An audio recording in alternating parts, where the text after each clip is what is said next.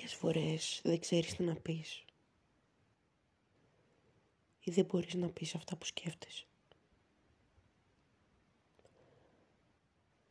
Δεν είναι όλες οι στιγμές ευτυχισμένες και τον τελευταίο καιρό αρκετές είναι εξαιρετικά δυσάρεστες.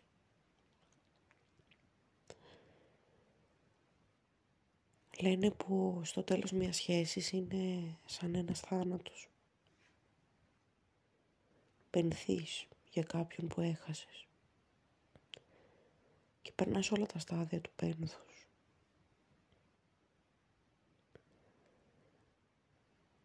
Όχι μία φορά, αλλά πολλές. Και εγώ νιώθω ότι είμαι σε αυτή την ε, αλληλουχία περίεργων συναισθημάτων μήνες τώρα.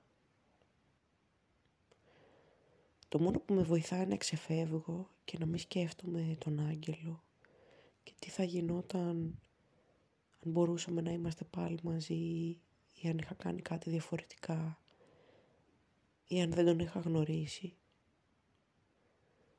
Το μόνο που με κάνει να το ξεχνάω όλο αυτό είναι η δουλειά που έχω. Το ότι μισή μέρα, κάθε μέρα, ασχολούμαι με παιδάκια ακούω τα προβλήματά τους, γελάω μαζί τους, τους κάνω μάθημα. Με κάνει να ξεφεύγω από αυτό, κάπως. Αλλά κάνει και την υπόλοιπη μισή μέρα που απομένει πολύ πιο δύσκολη.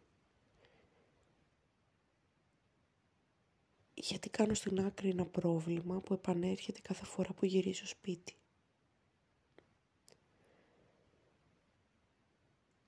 Τον βρίσκω πλέον παντού. Μπορεί να ανοίξω ένα βιβλίο και να βρω μια φωτογραφία του.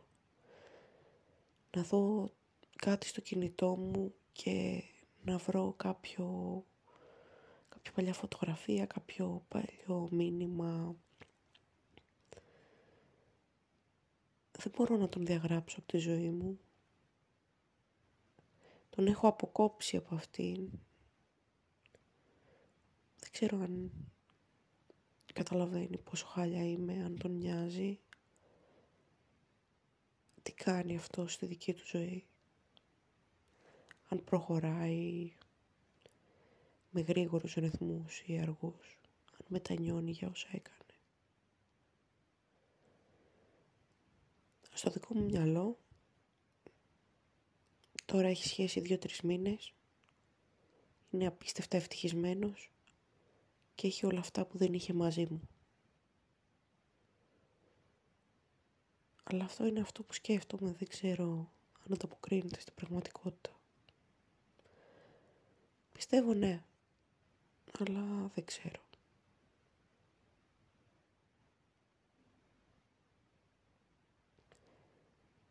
Σήμερα είναι Κυριακή. Σε λίγο έχω μάθημα για το μεταπτυχιακό. Δεν θέλω καν να σηκωθώ από το κρεβάτι. Δεν έχω όρεξη να κάνω τίποτα. Μόνο να κοιμηθώ.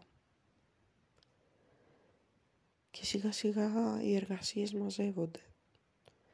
Δύο εργασίες για το μεταπτυχιακό που πρέπει να κάνουμε στις γιορτές ή τρεις ή όσες. Αυτό το διήγημα το οποίο διαρκώς αναβάλω να γράψω που έχω γράψει μόνο τον τίτλο φωτογραφίες για την καλών τεχνών, για την πτυχιακή μου εκεί. Οι διάφορες υποχρεώσεις του σπιτιού. Τόσα πολλά πράγματα τα οποία τα αναβάλω και που σιγά σιγά μαζεύονται. Ξέρω ότι κάποια στιγμή θα τα κάνω όλα αυτά. Απλά είναι δύσκολο να βρεις ενέργεια και να είσαι αποδοτικός τις μέρες που δεν έχεις κουράγιο ούτε να σηκωθείς. Νιώθω ότι έχω επενδύσει σε συγκεκριμένα πράγματα πάρα πολύ ενέργεια. Και, κατώ, και καθώς αυτές οι επενδύσεις δεν λειτουργήσαν, έχασα την ενέργεια μαζί με τους ανθρώπους, μαζί με τις καταστάσεις. Και κάπως τώρα πρέπει να μπω σε μια κατάσταση να φορτίσω τις μπαταρίες μου ή κάτι τέτοιο. Δεν ξέρω πώς γίνεται να φορτίσεις τις μπαταρίες σου, πώς γίνεται να ξεχάσεις, πώς γίνεται να προχωρήσεις.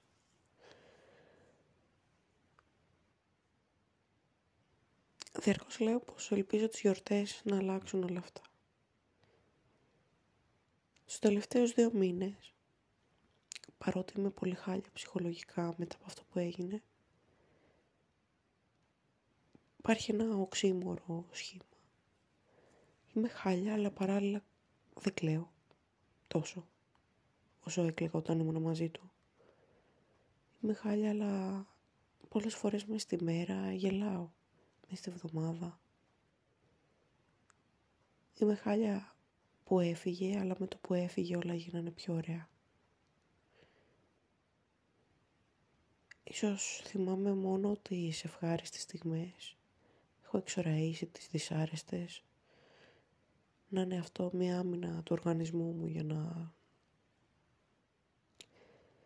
για να φύγω από το τραύμα, ας πούμε. Μα δεν είναι έτσι τόσο εύκολα τα πράγματα. Δεν μπορώ να προβλέψω τι θα θυμάμαι από τον Άγγελο σε ένα χρόνο. Ξέρω σίγουρα πως θα θυμάμαι, αλλά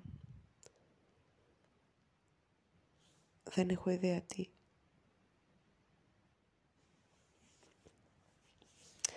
Στο Λύκειο είχα μια σχέση που τελείωσε με παρόμοιο τρόπο.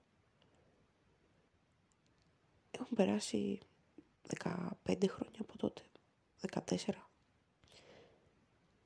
και είναι πολύ περίεργο γιατί και εκείνη ήταν μια σχέση που μιλούσαμε συνέχεια, που υπήρχαν πολλά πράγματα που με έκαναν να πιστεύω ότι δεν μπορώ να συνεχίσω τη ζωή μου χωρίς αυτό το άτομο, λανθασμένα.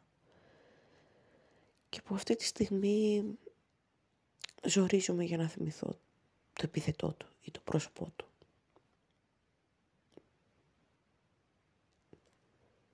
Αυτό είναι πρόοδος. Το να σημαίνει κάποιος πολλά για σένα και βάζοντας τον σε άλλο πλαίσιο να τον ξεχνάς. Να συνειδητοποιήσω ότι αυτός που σήμαινε πολλά για σένα ήταν τοξικός, ήταν κακός άνθρωπος, ήταν περίεργος. Ήταν όλα όσα δεν ήθελες να δεις ουσιαστικά.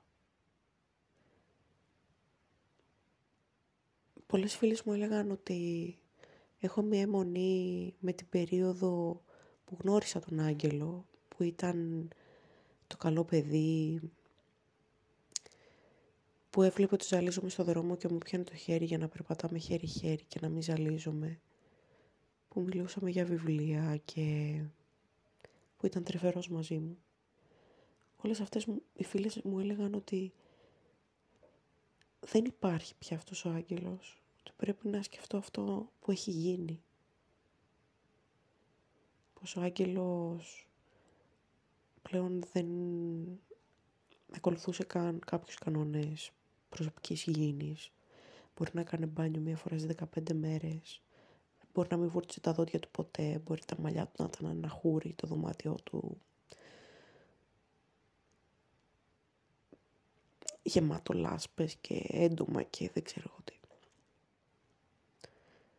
δεν ήταν ο τύπος που ακούγαμε μουσική και δεν μιλούσε πολύ γιατί τρεπόταν.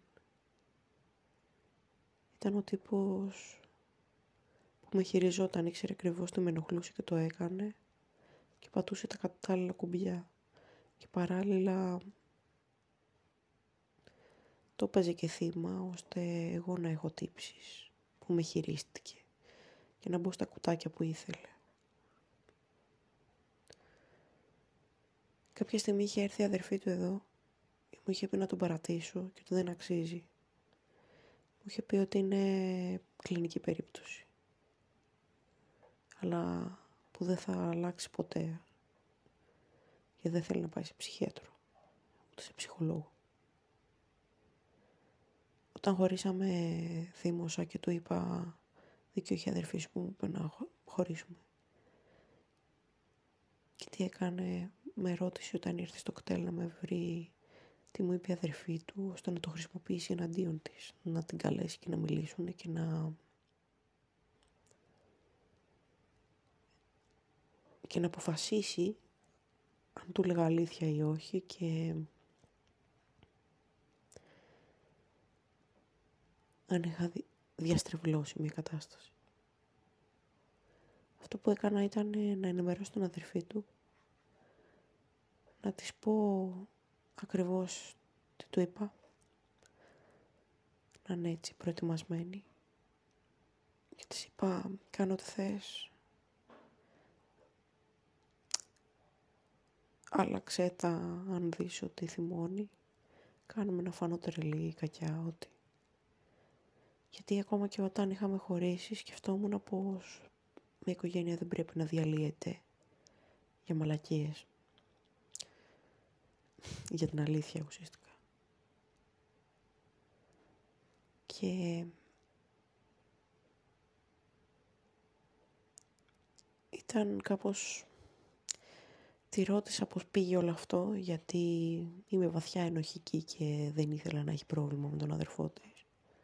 Και παράλληλα ο Άγγελος, λίγο πριν σταματήσουμε να μιλάμε, μου είπε ότι προφανώς δεν ε, είπε η αδερφή του κάτι κακό για αυτόν και ότι διαστρεβλώνω τα πάντα και να μια απόδειξη ότι δεν καταλαβαίνω τίποτα και άρα δεν καταλαβαίνω γιατί το μεταξύ μας έπρεπε να τελειώσει και γιατί όλα αυτά που σκεφτόταν τέλος πάντων. Και εγώ έβλεπα αυτή την κατάσταση από πολλές οπτικές εκείνη την ώρα. Ήξερα πράγματα που δεν ήξερε, ότι η αδερφή του προφανώς και θα του έλεγε αυτά που ήθελε να ακούσει, γιατί ήξερε τι θα γινόταν, τι τον ενοχλούσε. Ήταν προετοιμασμένη για αυτή τη συζήτηση. Αυτός δεν το ήξερε πάλι και στα μάτια του επιβεβαιώθηκε για άλλη μια φορά ότι εγώ είμαι αδύναμη και περίεργη και ότι έχει τον έλεγχο αυτός. Και ότι δεν γίνεται να πληγωθεί από κάτι που του είπα, φαντάζομαι. Η αδερφή του τώρα μάλλον σκεφτόταν ότι θα προσέχει πολύ στο μέλλον για το τι θα λέει, γιατί μπορεί να βρεθεί σε ανάλογη κατάσταση και ότι ευτυχώς γλίτωσε. Και είμαστε τρία άτομα και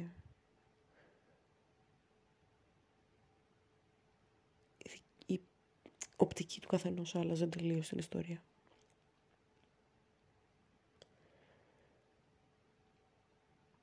Αυτό που θέλω να πω είναι ότι τέτοιες δυσλειτουργικές καταστάσεις τις ζούσα καθημερινά μαζί του και για κάποιο λόγο το μυαλό μου τη σβήνει σιγά σιγά και μένουν τα θετικά. Και με ενοχλεί αυτό. Με ενοχλεί ότι θα ξεχάσω ότι όταν πήγαινα να τον δω έπαιρνα βραδινό τρένο και με άφηνε στο σταθμό να περιμένω μέχρι το μεσημέρι γιατί γιατί ξαφνικά ο πατέρας του μπορεί να πήγαινε σπίτι, γιατί είχε μάθημα, γιατί οτιδήποτε. Και δεν μ' άφηνε να περιμένω σπίτι του, μ' άφηνε να περιμένω στο, στο σταθμό. Με ενοχλεί ότι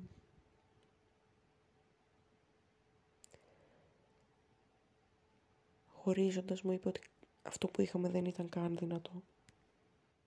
Τόσο δυνατό όσο με την πρώην του. Γιατί νιώθω ότι πέντε χρόνια κάπως τα πέταγε στα σκουπίδια. Και με ενοχλεί που όλο αυτό που με θυμώνει και με στεναχωρεί θα το ξεχάσω μια μέρα. Πως ξέχασα και τόσα άλλα από το φίλο μου από το Λύκειο.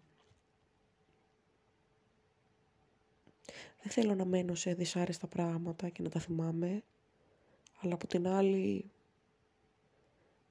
με το να τα ξεχάσω φοβάμαι ότι θα συγχωρήσω καταστάσεις.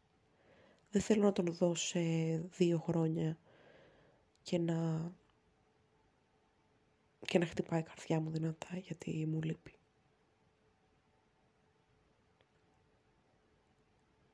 Θέλω κάπως στο μυαλό μου να συνειδητοποιήσει ότι είναι τοξικός.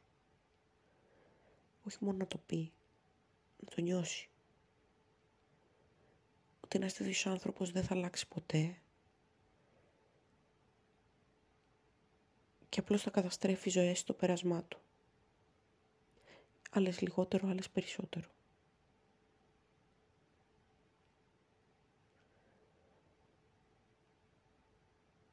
Νομίζω πέντε χρόνια είναι καλό νούμερο για να πούμε ότι εμένα με επηρέασε πάρα πολύ.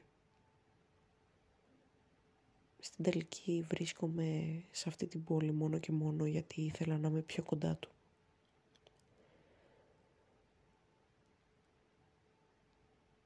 Και ξέρω πως μόλις τελειώσω με τη σχολή, με τη διπλωματική, με την πτυχιακή από το μεταπτυχιακό κατά πάσα πιθανότητα η δύναμη που βάζω για να αντέξω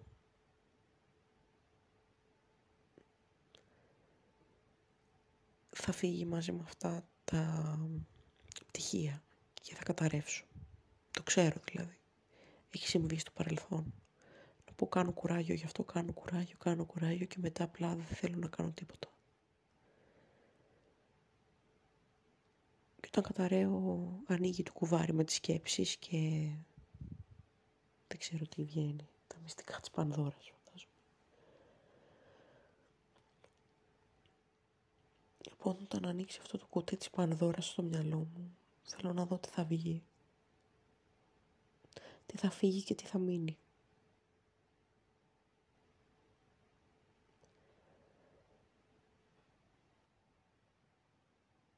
Ξέρω τι άλλο να πω.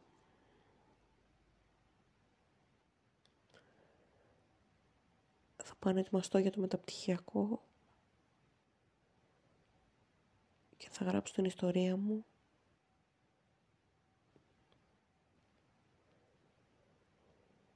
και σε ελπίσουμε αυτή η μέρα και όσοι ακολουθούν να μου δώσουν περισσότερη δύναμη για να ανταπεξέλθω στις υποχρεώσεις μου και για να αρχίσω να βλέπω κάποιους ανθρώπους για αυτό που πραγματικά είναι. Συγγνώμη αν γίνομαι βαρετή και λέω συνεχώς για τα ίδια θέματα. Καλά να περνάτε. Θα τα ξαναπούμε. Γεια.